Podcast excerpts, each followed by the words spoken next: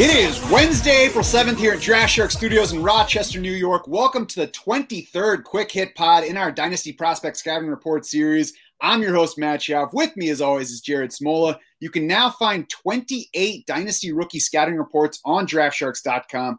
Every single one is free to read, and they will keep coming as the NFL Draft draws ever closer.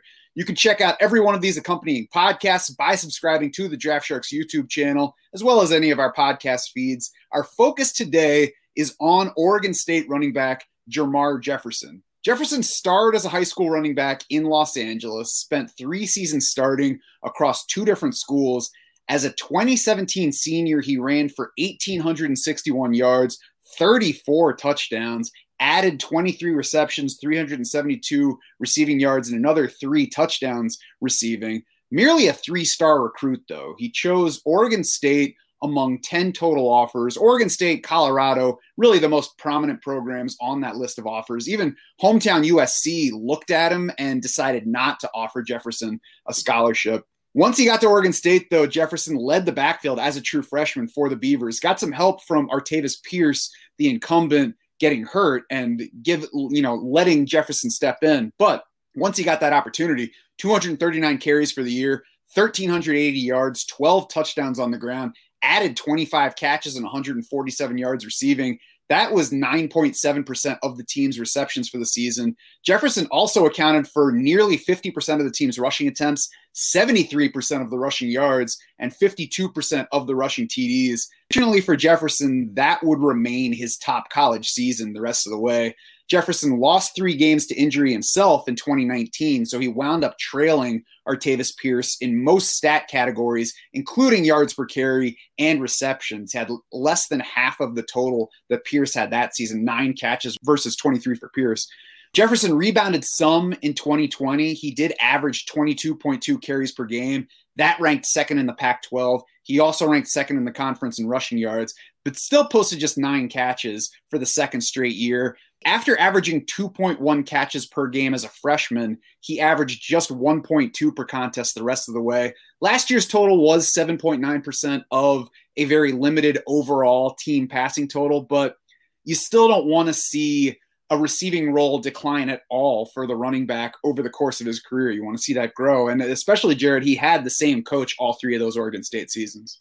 Yeah, I think you're sort of clinging to Jefferson's freshman season if you're a fan of him. And that, that was a super impressive freshman season. He led all FBS freshmen in rushing in 2018. Um, but again, as you said, no, still his best statistical season. That still stands as his best pro football focus grade. You know, he, he declined each of the previous two years. As you mentioned, he dealt with ankle injury in 2019. He dealt with ankle trouble again near the end of last season, even though he didn't miss any time. And, and last season's um, analytical numbers aren't great. If you look at some of the PFF stuff, among 238 qualifying running backs, Jefferson 77th in PFF rushing grade, 129th in missed tackles forced per attempt, 54th in yards after contact per attempt. He did have just one drop on 44 career targets. So even though the receiving production wasn't great uh, after the freshman season, you know, he he did well with the opportunity he got in the passing game. Yeah, there's certainly room for his NFL team to like him as a receiver and give him more work on that front. Among this whole class, he did rank second in rushing yards per game for his college career, behind only Buffalo's Jaret Patterson, and finished fifth in this running back class in career PPR points per game. So definitely a productive player overall. But let's go to the tape and see what we see of Jermar Jefferson. Jared, what did you? I mean, first of all, there are limited games available. I only found three games of Jefferson specific stuff. There might be more if you look for the whole Oregon State offense, but you know, keep that in mind as we talk about what we have seen from Jefferson. So, uh, Jared, what have you seen from the Oregon State running back so far? Nothing special, to be honest, man. I, I, feel, like he has good vision, which is always sort of tough to judge. You know, especially when you don't have the all twenty two tape, checking it out from this angle. But it seems like he he hits holes and is decisive. But man, I, I don't see him doing a whole lot like beyond what's blocked. He's not super elusive. He doesn't create a whole bunch after contact. So I wasn't super impressed. I, I it did look like you know he was comfortable in the passing game, even though, even though he didn't do a whole lot outside of you know basic checkdowns and, and swing routes.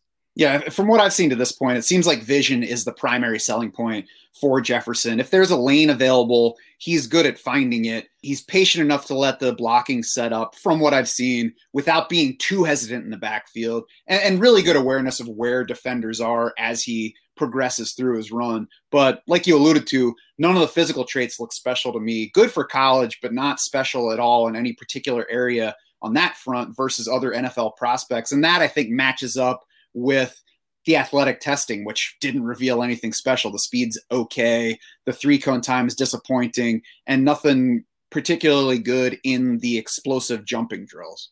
Yeah, I think you're overselling Jefferson's pro day there. It was it was pretty disastrous. Um, four six forty time for a guy who you know is just 206 pounds. I gave him a 92 0.0 speed score, which is you know well below what we're looking looking for. He was 13th percentile in the vert, 29th percentile in the broad, fifth percentile in the three cone, 20th percentile in the short shuttle. So you're you're talking about a you know 30th to 35th percentile athleticism score for this guy. And yeah, that does match the tape. You know, you just you don't you don't you don't see him doing much again beyond what's getting blocked for him. Now the good news for Jermar Jefferson on that front is that none of those specific categories have really correlated well to NFL success for running back. So what we're really waiting to see is where Jermar Jefferson lands.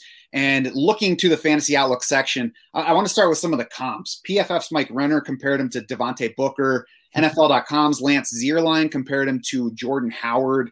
In that Zierlein report on NFL.com, an unnamed West Coast scout for an NFC team said, quote, he's going to get picked up by a zone team and he'll rush for 900 yards and seven touchdowns, which very specific numbers, by the way, by his second year in the league. Mark it down, end quote. Dane Brugler calls Jeff also calls Jefferson a good runner for a one cut zone scheme. Brugler ranks him ninth among the running backs in this class. I, I think all of that put together sets up fair expectations. I think in the right spot, Jefferson could be a helpful fantasy back. I don't think he's going to create anything that's not there in front of him. And I don't think that he's going to be any team's year to year lead back. Totally agree. And I think that the Howard comp, I don't see that honestly. I think the Devontae Booker comp is is my favorite among those. I think Jefferson's a day three pick.